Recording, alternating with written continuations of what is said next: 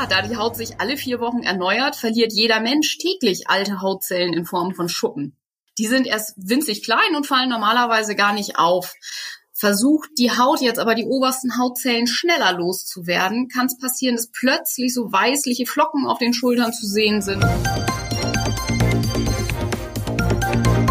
Hallo und herzlich willkommen zum PTA-Funk, dem Podcast von das PTA-Magazin. Mein Name ist Julia Pflegel und ich bin die Chefredakteurin des Magazins. Im August haben wir auf unserer Website www.das-pta-magazin.de einen Schwerpunkt auf Pilzinfektionen gelegt. Über das Thema Pilze auf der Kopfhaut spricht meine Kollegin Stefanie Fasnacht mit PTA und Heilpraktikerin Britta Fröhling. Sie ist eine unserer Podcast-Expertinnen. Einfach mal reinhören, was Sie betroffenen Kunden in der Selbstmedikation empfehlen können. Viel Spaß!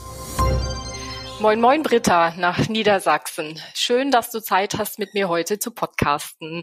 Moin Steffi, schön, dass es wieder passt. Ich freue mich. Ich mich auch. Und ich wollte dich gleich mal fragen, was fällt dir denn zum Thema Pilze ein? Och, Herbst, Waldspaziergang, Pilzpfannen mit Sahnesoße. Lecker, ich krieg da direkt Hunger. Ich liebe Pilze.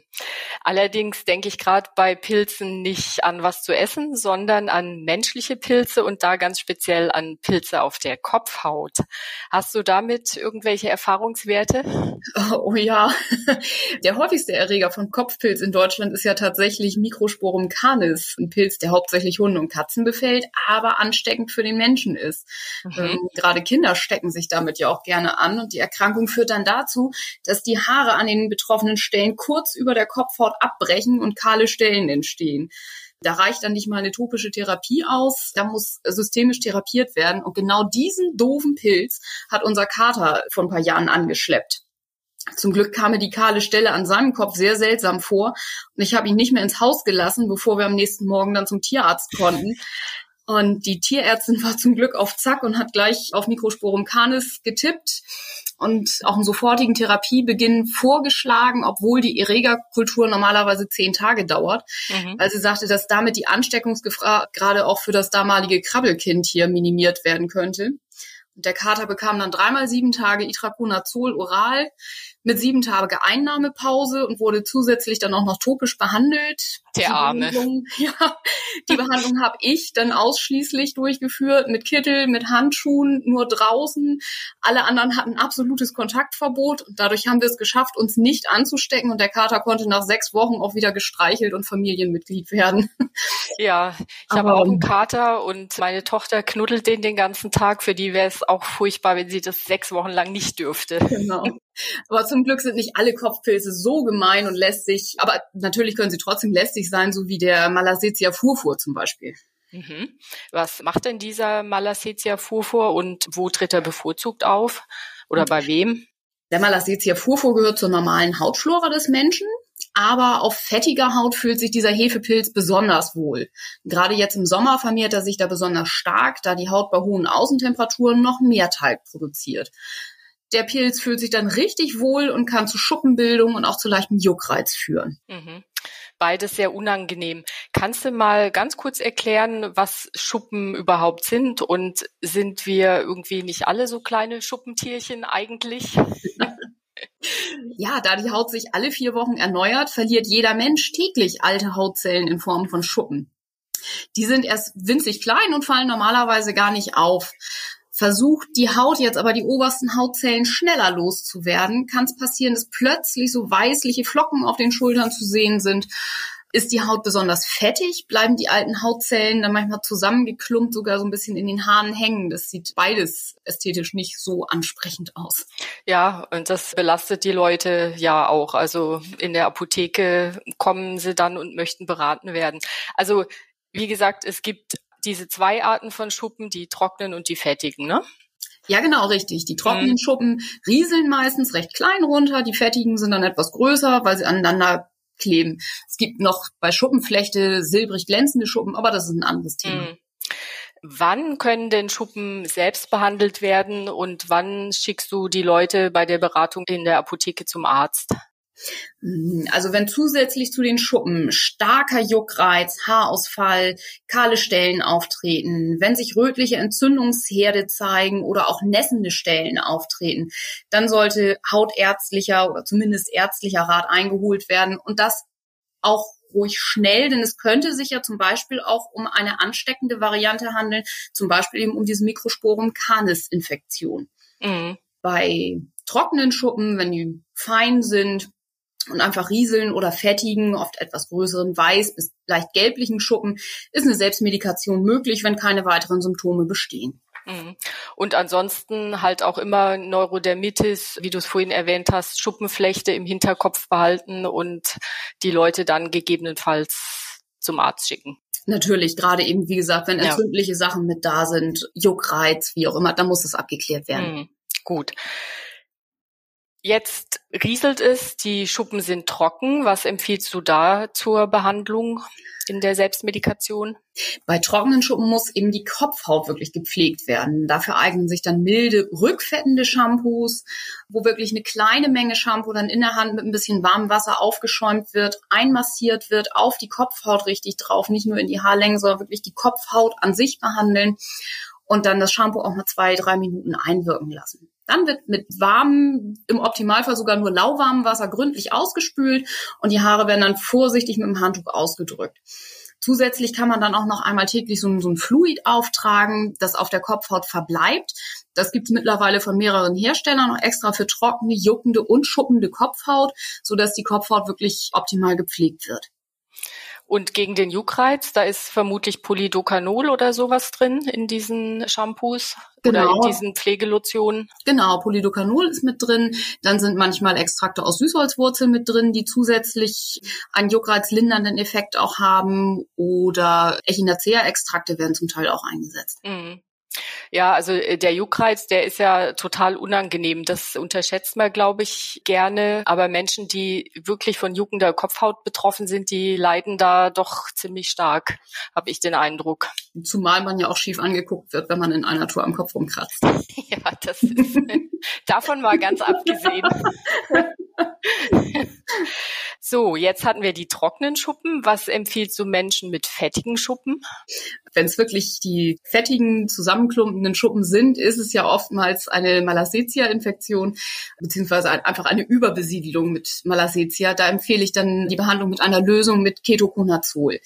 Die wird 2-mal pro Woche statt des Shampoos in das feuchte Haar auf die Kopfhaut einmassiert und muss dann so ungefähr 5 Minuten einwirken, bevor sie dann wieder ausgespült wird. Die Behandlung muss dann aber auch ungefähr 4 Wochen durchgeführt werden, 2-mal wöchentlich. Und danach am besten noch bis zu einem halben Jahr 1-mal pro Woche oder auch alle 14 Tage zumindest als Rezidivprophylaxe. Da ist die Gefahr sehr hoch, ne, dass das immer wieder auftritt. Genau. Und je länger eben die Rezidivprophylaxe wohl auch konsequent durchgeführt wird, desto größer sind die Chancen, dass dann auch wirklich mal eine Abheilung stattfindet bis zum nächsten Sommer. Mhm. Ja, wobei man ja sagen muss, also dieser Pilz, der ist ja eigentlich ständiger Bestandteil unserer Flora und Fauna auf dem Kopf und nur zum Beispiel durch eine übermäßige Talgproduktion oder so kann das Mikroklima auf der Kopfhaut aus dem Gleichgewicht geraten, ne? Also es ist ja nicht so, dass man den auf einmal bekommt, sondern der ist meistens ja immer da. Der ist immer da, genau. Und wie gesagt, wenn es dann warm ist oder auch gerade in der Pubertät sozusagen, wenn die Talgdrüsen besonders aktiv sind, kann das eben auch mal zum Ausbruch kommen. Männer sind auch immer noch eher betroffen. Bei denen zeigt es sich auch manchmal an den Augenbrauen tatsächlich. Das ist dann auch optisch natürlich störend und auch ansonsten unangenehm, weil da auch auf der Juckreiz dann im Vordergrund steht. Es kann ja sogar nicht nur bei den Augenbrauen sein, sondern auch am Bart oder an anderen behaarten Körperstellen, wie zum Beispiel der Brust. Da kann sich das auch noch hin ausbreiten. Genau, auch da sollte man dann eben am besten mit der gleichen Behandlung sogar rangehen, wie man es auf dem Kopf dann auch macht. Das kann man tatsächlich unter der Dusche mit behandeln. Und kriegt das damit dann auch ganz gut in den Griff. Manchmal zeigen sich da auch eher sogar pustelige Bilder. Auch das kann eben von Malassezia herrühren. Und sollte man diese Betroffenen dann vielleicht nicht doch mal zum Arzt schicken, um das abklären zu lassen? Oder denkst du, das kriegt man in der Selbstmedikation tatsächlich hin?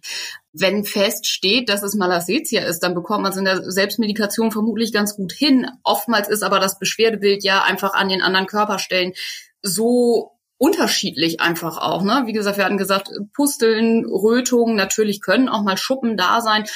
Die sind aber nicht so charakteristisch.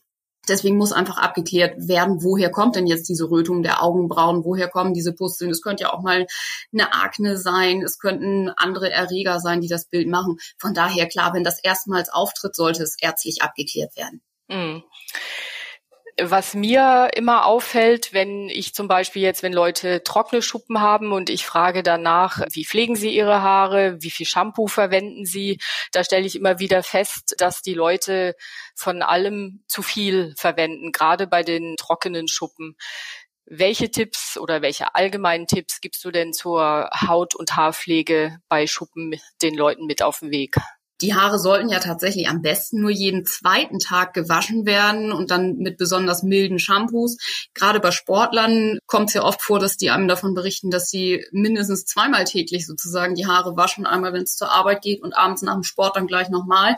Natürlich jedes Mal mit einem besonders gut duftenden, erfrischenden Shampoo am besten, was natürlich auch viel Fett von der Kopfhaut nimmt. Deswegen muss man da dann eben gucken, dass man zumindest umsteigt auf sehr milde Shampoo-Formulierungen, seifenfreie Shampoo-Formulierungen mit rückfettenden Eigenschaften, so dass die Kopfhaut gepflegt wird und der Kunde am besten versucht, wirklich dann zumindest auf einmal täglich die Haarwäsche zu reduzieren. Föhnen strapaziert die Haare und die Kopfhaut zusätzlich. Wenn es denn gemacht wird, bitte nur mit niedrigen Temperaturen. Und Haare und Kopfhaut sollten auch sanft getrocknet werden, also nicht mit dem Handtuch drüber rubbeln und wringen, sondern wirklich tupfen, drücken und ja, vorsichtig bürsten danach, auch da nicht reißen. Bei trockener Kopfhaut kann man die Talgproduktion übrigens ein bisschen anregen, wenn man die Kopfhaut massiert. Durch die Bewegung der Haare werden die Talgdrüsen stimuliert, schütten mehr Talg aus und die Kopfhaut kann dadurch ein bisschen geschmeidiger wieder werden. Mhm. Also viel hilft nicht immer viel. Gar keinen Fall. Ja. Britta, wir sind schon wieder am Ende unserer Podcast-Zeit. Interessierte ZuhörerInnen, die mehr zum Thema Mykosen erfahren möchten, können ab August bei unserem Themenmonat Online-Pilzinfektionen ganz viele Informationen auf der Website von das PTA-Magazin finden. Und ich wollte dich jetzt wie immer zum Abschluss nach deinem Aufreger der Woche fragen. Oh, ein sehr positiver. Wir haben den Urlaub fürs nächste Jahr gebucht, also beginnt jetzt die Vorfreude. Aber diesen Sommer seid ihr noch zu Hause, oder? Ja, wobei wir auch da gerade noch einen kleinen Ausflug ins Elsass anvisiert haben, in eine kleine Ferienwohnung, in der wir schon mal waren. Und wir freuen uns da sehr drauf. Das ist schön. Dann wünsche ich euch jetzt erstmal viel Spaß im Elsass und dann genießt die Vorfreude auf euren Urlaub im nächsten Jahr. Vielen Dank und bis zum nächsten Mal, Steffi. Bis demnächst wieder, Britta. Mach's gut. Tschüss. Tschüss.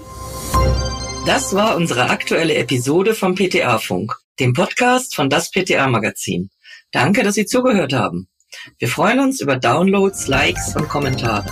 Auf Wiederhören, bis zum nächsten Mal.